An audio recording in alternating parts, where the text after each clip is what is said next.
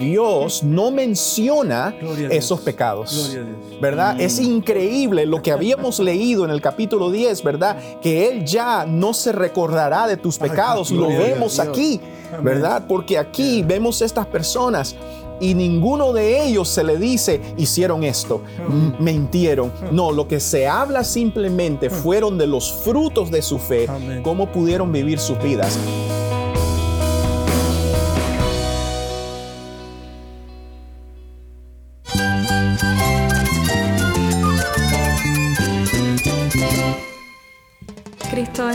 Cristo es el Rey del universo, es quien guía nuestras vidas. Él es grande y amoroso. Él es real. Solamente Jesucristo es nuestro Señor y Salvador. Es mi guía quien me fortalece. En Cristo Jesús hay esperanza, hay paz. Y nuestro Dios es un Dios de rescate. Estás escuchando el faro de redención. Cristo desde toda la Biblia, para toda Cuba y para todo el mundo.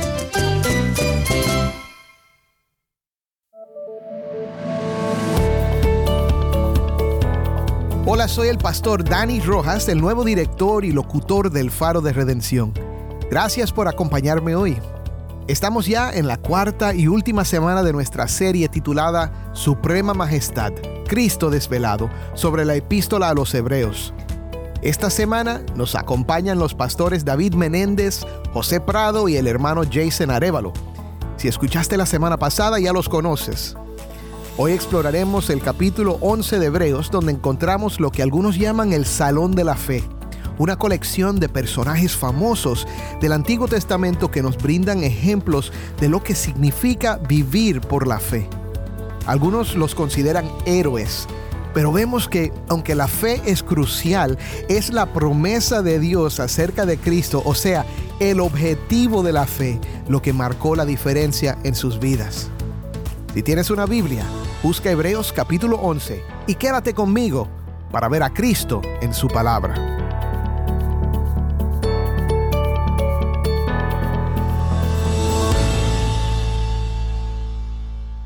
Este es el pastor Dani Rojas y este es el faro de redención Cristo desde toda la Biblia, para toda Cuba y para todo el mundo. Hermanos, no sé si escucharon ayer, pero nos gozamos con el pastor David Menéndez, el pastor José Prado y nuestro hermano Jason Arevalo, donde hablamos del capítulo 10 de Hebreos. Hoy vamos a hablar de Hebreos capítulo 11 y vamos a continuar con esta conversación. Mira, ha sido de mucha bendición para nosotros tener este tipo de conversación, ¿no es cierto? Amén. Amén. Amén. Pero yo quiero que ahora entremos y tratemos de, de concentrarnos en ver la suprema majestad de Cristo en estos textos. Porque hoy vamos a hablar de héroes de la fe. Y de la fe. ¿Verdad? Los héroes de la fe y vamos a hablar de la fe, ¿verdad? Pero es fácil a veces para los predicadores, para, es más, para nosotros que leemos la Biblia, empezar a concentrarnos en estos individuos como para glorificarlos a ellos. Mm. Pero, pero la visión de la palabra de Dios es siempre exaltar a Cristo. Y vamos a ver como esto exalta a Cristo. Es algo tremendo. Hoy le voy a pedir a nuestro hermano David que lea el texto. Y David, lee y pausa donde tú pienses que debemos pausar. Vamos a leer primero los tres primeros versículos. Perfecto. Dice, es pues la fe, la certeza de lo que se espera, la convicción de lo que no se ve, porque por ella alcanzaron buen testimonio los antiguos. Por la fe entendemos haber sido constituido el universo por la palabra de Dios, de modo que lo que se ve fue hecho de lo que no se veía. Mm. Ok, ¿estás usando la Reina Valera? Sí. Ok, perfecto. Eso es para los que... Soy antiguo. sí, sí, de los sí. antiguos. De los antiguos. ok, perfecto. Bueno, vamos a comenzar. Comentemos. Sí, primero tenemos aquí una cierta definición operativa de la fe, ¿no? Eh, a mí me da mucho la atención porque lleva primero en esta definición operacional de la fe a un aspecto objetivo. Mm. Es decir, eh, hay, un, hay una sustancia que es lo que la fe mira y en lo que la fe espera. Mm. O sea, hay un aspecto objetivo fuera de nosotros, ¿m? en el sentido de aquello a lo que la fe mira, descansa y espera. Una realidad fuera de nosotros. ¿Y cuál es? La realidad es el fundamento de la persona y la obra redentora de Cristo a nuestro favor. Es el objeto de nuestra fe. Esa es la certeza de lo que se espera. Se espera en una obra hecha a nuestro favor. Y también la fe involucra una convicción o persuasión subjetiva. So, Tiene estos dos aspectos. Un descanso en algo objetivo, en una obra objetiva fuera de nosotros y una persuasión interna, una convicción en el corazón. Amén. Y la fe es solo tan buena como aquello en lo que descansa y de lo que estás persuadido. Tiene que ver con el objeto de la fe. Wow. Una, una cosa que yo quiero apuntar, ¿verdad? Es que en la Biblia original, en los ah, manuscritos originales, ¿verdad? No hay separación, ¿verdad? No hay capítulos.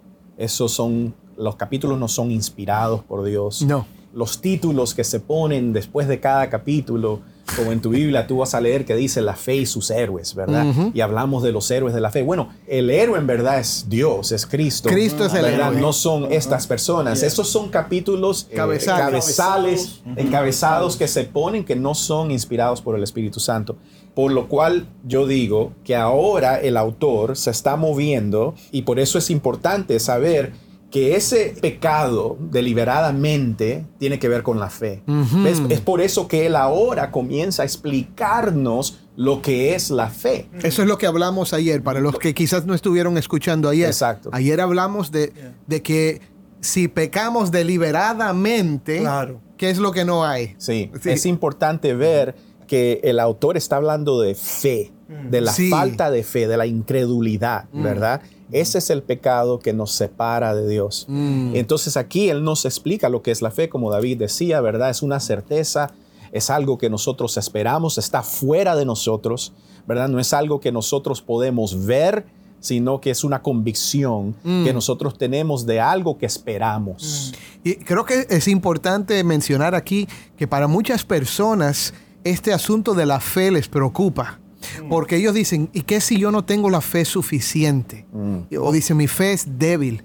Y el asunto no es la fortaleza de tu fe, sino la fortaleza del objeto de la fe. Sí. Si puedo apuntar al verso 3, por la fe entendemos que el universo fue preparado por la palabra de Dios. Entonces lo que tú estás diciendo es que no es la fortaleza de tu fe que salva, pero el objeto que es la palabra de Dios. Yo creo que eso nos puede hacer acordar posiblemente del principio del Evangelio de Juan. Mm. ¿sí? En el principio era, El ya verbo. existía el verbo. La ¿Quién- palabra. el ¿Y quién es el verbo? Cristo. Amén. Yeah.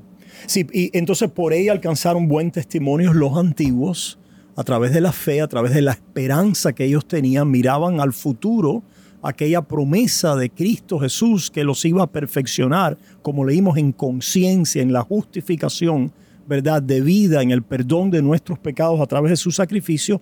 Por lo tanto, sus obras fueron consecuentes con su esperanza, perseveraron, aguardaron. No es que, porque vamos a ver aquí un desfile de personas y muchas de ellas con grandes pecados y manchas en sus vidas, pero son citados por el buen testimonio de haber esperado, de haber perseverado, a pesar de, ¿verdad? Las manchas, las caídas, los problemas morales, pero alcanzaron buen testimonio, fueron justificados delante de Dios y también dieron testimonio de esa fe en el mundo. Amén.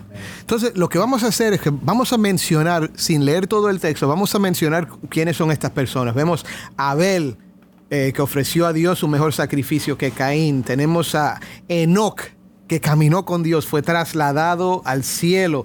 Tenemos, ¿quién más? A, a Noé. Noé, que fue advertido por Dios acerca de cosas que, que aún no se veían, todavía no había llovido, pero él se puso a Hay como construir una el historia arca. aquí progresiva, ¿verdad? De- del sí. Antiguo Testamento. Aquí tenemos los prepatriarcas. ¿sí? Ajá. Aquellos donde los hombres comenzaron a, a llamar sobre el nombre de Dios basado en esa promesa que es dada en el jardín del Edén. Sí, sí, sí. Tenemos también a Abraham. Ahora Y ya hemos hablado, hemos hablado del patriarca Abraham, que, que al ser llamado obedeció. Tenemos a su hijo Isaac y después a su nieto Jacobo, el, el hijo de Isaac. Y dice, coherederos de la misma promesa, porque esperaba la ciudad que tiene cimientos, Mm. cuyo arquitecto y constructor Ya la es promesa ahí Dios. continúa abriéndose. Si, si pensamos en la historia antiguo testamentaria, Ajá. donde se le dice a Moisés, ¿verdad? Que en él, en su simiente, serían benditas todas las naciones. Y Abraham creyó a Dios y le fue contado por justicia. Amén. Y creo que, que- que es importante decir que este, este versículo ahí, el número 10, es clave, ¿verdad? Porque nosotros no construimos nuestra salvación, nosotros no edificamos nuestra esperanza. Dice, ellos esperaban la ciudad que tiene cimientos, cuyo arquitecto y constructor es quién? Es Y Dios. A veces hay personas que creen que en el Antiguo Testamento estos antiguos se salvaron de alguna otra manera en diferentes Mm, dispensaciones, pero aunque son diferentes tiempos y momentos, es la historia de la redención. Están mirando al futuro en la promesa del pacto de gracia y la obra redentora de Cristo. Amén. Sí, en otras palabras, esas generaciones de los primeros, ¿verdad? Son Los- salvos los igual que- que nosotros. Correcto. Por Porque gracia ellos a través estaban, de la fe. estaban confiando en las promesas de la simiente de, de la mujer que iba a aplastar la cabeza de la serpiente, ¿verdad? Estaban esperando en esa promesa Yeah. que se le dio a Abraham después. En los sacrificios. Versículo 13 da más énfasis a esto. Mm. Todos estos murieron En en, fe. fe. sin haber recibido las promesas, Sin haber recibido. pero habiéndolas visto desde lejos y aceptado con gusto, confesando que eran extranjeros y peregrinos sobre la tierra. Oh, Wow. qué lindo. Qué lindo. Tremendo. So, una cosa que yo Yeah. quiero, ah, tal vez voy a abrir un, un panal de abejas aquí, ¿verdad? Bueno, llamamos a Juan Luis Guerra para que... Pero una cosa Que que, yo creo que es muy importante acá, ¿verdad? Es que el autor hebreo nos ha definido la fe, después nos está dando ejemplos de personas que han vivido por fe, ¿verdad? Y, y como decía David, algo que me encanta a mí de este salón, ¿verdad? De héroes de la fe, es que ninguno de estos son héroes, ¿verdad? Lo que me consuela tanto, ¿verdad? Es que cada hombre que yo veo aquí, cada mujer que yo veo aquí, eran pecadores. Mm, aquí hay personas, aquí hay prostitutas, aquí hay ladrones, aquí hay mentirosos, Mujeriegos. aquí hay mujeriegos, aquí hay eh, adúlteros. Aquí hay ah, asesinos, ah, ¿verdad? Y más sin embargo, Dios no menciona esos pecados. ¿Verdad? Es increíble lo que habíamos leído en el capítulo 10, ¿verdad? Que Él ya no se recordará de tus pecados. Lo vemos aquí, ¿verdad? Porque aquí vemos estas personas y ninguno de ellos se le dice, hicieron esto, m- mintieron. No, lo que se habla simplemente fueron de los frutos de su fe, Amén. cómo pudieron vivir sus vidas. Ahora, quiero decir esto, la fe no es obras. La fe no es obras. Amén. Eso es muy José. importante, ¿verdad? Porque muchas personas creen que la fe tiene obras. Y eso lo hacen por, por Santiago capítulo 2, ¿verdad? Donde Santiago nos dice que la sin fe obras. sin obras es fe muerta. Ahora, tenemos que entender que Santiago no está hablando de una relación vertical con Dios. Santiago hace esta pregunta. Santiago dice, David, tú dices que tienes fe, ¿verdad? Eso es entre tú y Dios. Pero Santiago después dice, pero ¿cómo tu hermano, como por ejemplo Dani, va a saber que tú tienes fe si no tienes obras? ¿Ves? Entonces estamos a- ahí Santiago está dando un argumento horizontal, no vertical. Dios no necesita tus obras. Pero tu hermano lo necesita. Claro, sí, so, la justificación de Pablo en Romanos es delante de Dios, la de Santiago es en el mundo delante de los hombres. Así y es. es. muy interesante porque en el pasaje de Santiago se cita a Abraham y se le une a la obediencia, ¿verdad?, de su fe. Pero miren, aquí se nos da una, una revelación tremenda con respecto a Abraham cuando nos dice, por la fe Abraham cuando fue probado ofreció a Isaac, esa es la obra que hizo Abraham, y el que había recibido las promesas ofrecía su unigénito. Habiéndosele dicho, en Isaac te será llamada descendencia, pensando, esta es la fe de Abraham, esto es lo que está sucediendo en Abraham, en su mente, en su corazón, pensando que Dios es poderoso para levantar aún de entre los muertos, de donde en sentido figura- figurado también le volvió a recibir. Abraham ofrece a Isaac porque en el momento de la prueba a través de la fe Dios le magnificó, le profundizó la promesa en Isaac. Y, y por eso es que él obra. Es decir, no es que en la fe le faltaba la obra, sino que la fe a través de la prueba, en el momento de perseverar y ser paciente y esperar en Dios, la promesa fue magnificada delante de sus ojos, que aun si él matara a Isaac, el Señor le devolvía a Isaac, porque en él estaba la promesa. Es la fe obrando a través de la cual es justificado. Y se perfecciona, como dice Santiago, en el mundo, es decir, en ese testimonio, evidencia del reporte, del testimonio de esa fe en la obra. Pero la obra no es fe. Y si nosotros vamos a Génesis, ¿verdad? Antes de Génesis capítulo, ese es 22, ¿verdad? Antes de Génesis 22, ya Abraham había sido justificado por la fe, ¿verdad? Cuando él recibió la promesa. Eh, en Génesis 15. La fe magnifica la promesa de Dios, el objeto de la fe, la, la obra redentora de Dios a nuestro favor. Y mis hermanos, yo quiero compartir, como dice, algo que yo creo que describe el corazón de Dios con estos, y yo creo que nosotros también en versículo 16. Por lo cual, Dios no se avergüenza de ser llamado Dios de ellos, pues les ha preparado una ciudad. A Dios. So, tenemos aquí también una, ¿verdad? Un avance de los tipos y las sombras, porque ¿cuáles eran los tipos y las sombras? Los sacrificios, ¿verdad? Eh, la sangre an- del Antiguo Testamento, la ciudad, la Jerusalén, el templo, pero esta- lo que buscaban era una ciudad celestial. No buscaban una, una, una ciudad en Canaán. Aunque fueron peregrinos en ellas y aunque en la historia de la redención entraron y conquistaron la ciudad, la, la final, el final destino y lo que esperaban y la realidad de las cosas era esta ciudad cuyo arquitecto y fundador es Dios, la Jerusalén celestial. Miren, eh, yo sé que tal vez estoy matando a un caballo muerto ya, ¿verdad? Le sigo dando, al mismo caballo le sigo dando con el palo, ¿verdad? Pero para mí es tan importante porque hermanos y hermanas que están escuchando, esta realidad, esta verdad, en verdad que ha cambiado mi caminar con el Señor. Así es. ¿ok? Y es la realidad, ¿verdad? De que en ningún lugar somos llamados, ¿verdad? A probar nuestra fe, ¿verdad? No somos llamados a, bueno, eh, Dani, eh, haz esto para mostrar tu gran fe. No, aquí vemos, ¿verdad? Que estas personas obtuvieron la promesa, se arraigaron a la promesa de Dios y es esa fe, es esa realidad de recibir de Dios que después los conmovió a ellos, ¿verdad? A, las, a, a la obediencia de Dios, a lo que Dios les había mandado, prometido, ¿verdad? Y eso es como nosotros vivimos nuestras vidas. Nosotros queremos ser más obedientes a Dios. Yo quiero ser más obediente a Dios. Yo Amén. quiero amar más a Dios. ¿Sabes cómo lo vamos a lograr? No por nuestro propio tratar de nuestras propias fuerzas, nuestro propio desempeño, sino que lo vamos a lograr una y otra vez arraigándonos de Cristo, recordándonos de la promesa, lavándonos con ese evangelio, esas buenas noticias, porque eso es lo que entonces produce en nosotros esa obediencia. Amén. Por la fe.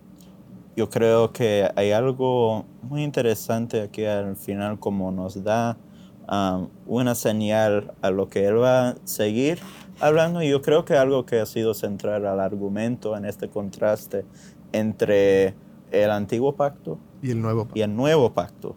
Porque en los versos 39 y 40, escuchen lo que dice.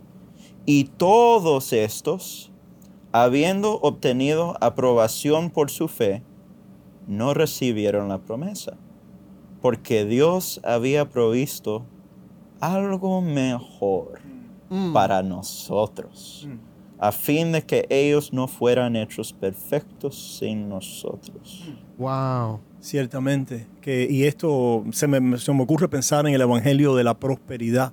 Aquellos que creen que en la fe es una llave para alcanzar éxito, prosperidad terrenal, material en este mundo y, y declarar y confesar aquellas cosas que yo quiero y deseo en este mundo, en mi carne, etcétera, pero tiene que ver con esta promesa de la redención. Los antiguos no fueron, tuvieron que esperar a que llegara en el cumplimiento del tiempo aquel objeto de la fe en la perfección de la obra de Cristo Jesús y ahora tantos sellos que miraron al futuro como nosotros que miramos a la obra de Cristo en la cruz, somos así perfeccionados, justificados y recibimos la herencia eterna de la ciudad celestial. Amén. Creo que podemos llegar ya al final de esta conversación y yo voy a hacer esta declaración y no sé si ustedes se unen conmigo a esta declaración, pero cuando yo miro estas historias y hablamos como dijimos de los héroes de la fe, yo voy a declarar que yo no soy un héroe.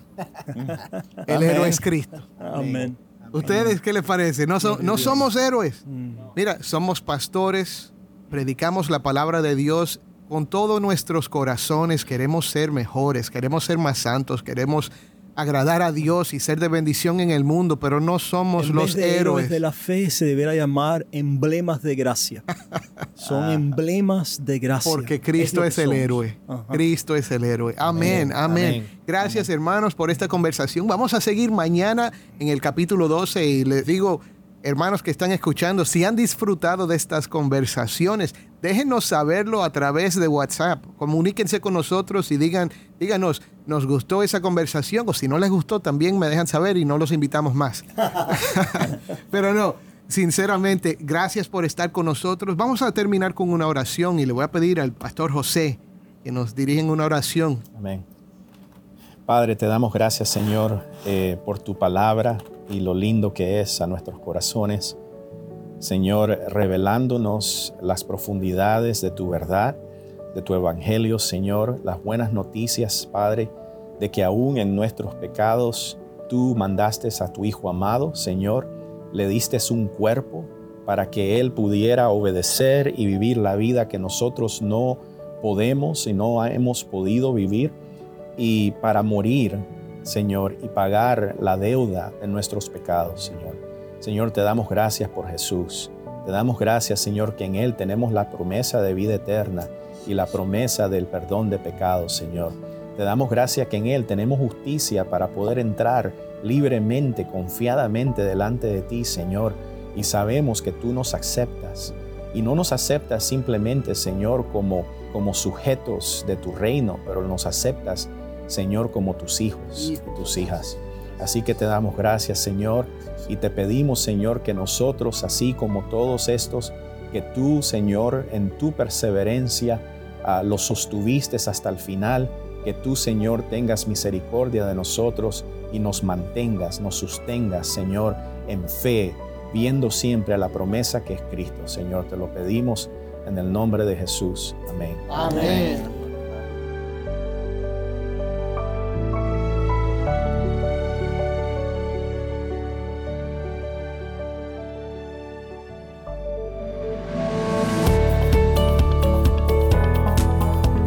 Soy el pastor Dani Rojas y esto ha sido el Faro de Redención. Le doy muchas gracias a David, a José y a Jason por estar con nosotros hoy. Queridos oyentes, este viaje a través de Hebreos es posible gracias a ustedes. Gracias a su escucha, estamos llenos de energía y pasión por nuestro ministerio. Háganos saber desde dónde nos escucha y comparta sus pensamientos con nosotros. Escríbenos a ministerio arroba elfaroderedención.org. De nuevo, ministerio arroba elfaroderedención.org. Sus valiosos comentarios nos animan. Para más información sobre nuestro ministerio, visiten nuestra página web en elfaroderedención.org y síganos en las redes sociales. Solo busquen arroba faro de redención. Mi hermano, quiero tomar un momento para hablar sobre algo que nos toca de cerca. El Faro de Redención tiene la misión de brillar la luz de Cristo para el pueblo cubano y para todo el mundo hispano. En un mundo que busca respuestas, tu apoyo puede ser un faro de esperanza. Al invertir en nuestra misión, no solo nos estás ayudando a producir el faro, sino que también estás llegando a almas que anhelan orientación y conexión espiritual. Tu generosa participación nos permite seguir compartiendo el Evangelio teniendo un impacto profundo en vidas tanto en Cuba como en el resto del mundo. Únete a nosotros en este viaje de fe y juntos brillemos la luz de Cristo. Visita nuestro sitio web elfaroderedención.org hoy mismo para hacer una inversión de impacto. Cada dólar cuenta para difundir el mensaje de amor, fe y transformación, la luz de Cristo desde toda la Biblia para toda Cuba y para todo el mundo. Gracias por ser parte de algo verdaderamente extraordinario. Soy el pastor Dani Rojas y esto ha sido el Faro de Redención. Te invito a que me acompañes mañana en esta serie Suprema Majestad, Cristo desvelado. El Faro de Redención, resplandeciendo la luz de Cristo desde toda la Biblia para toda Cuba y para todo el mundo.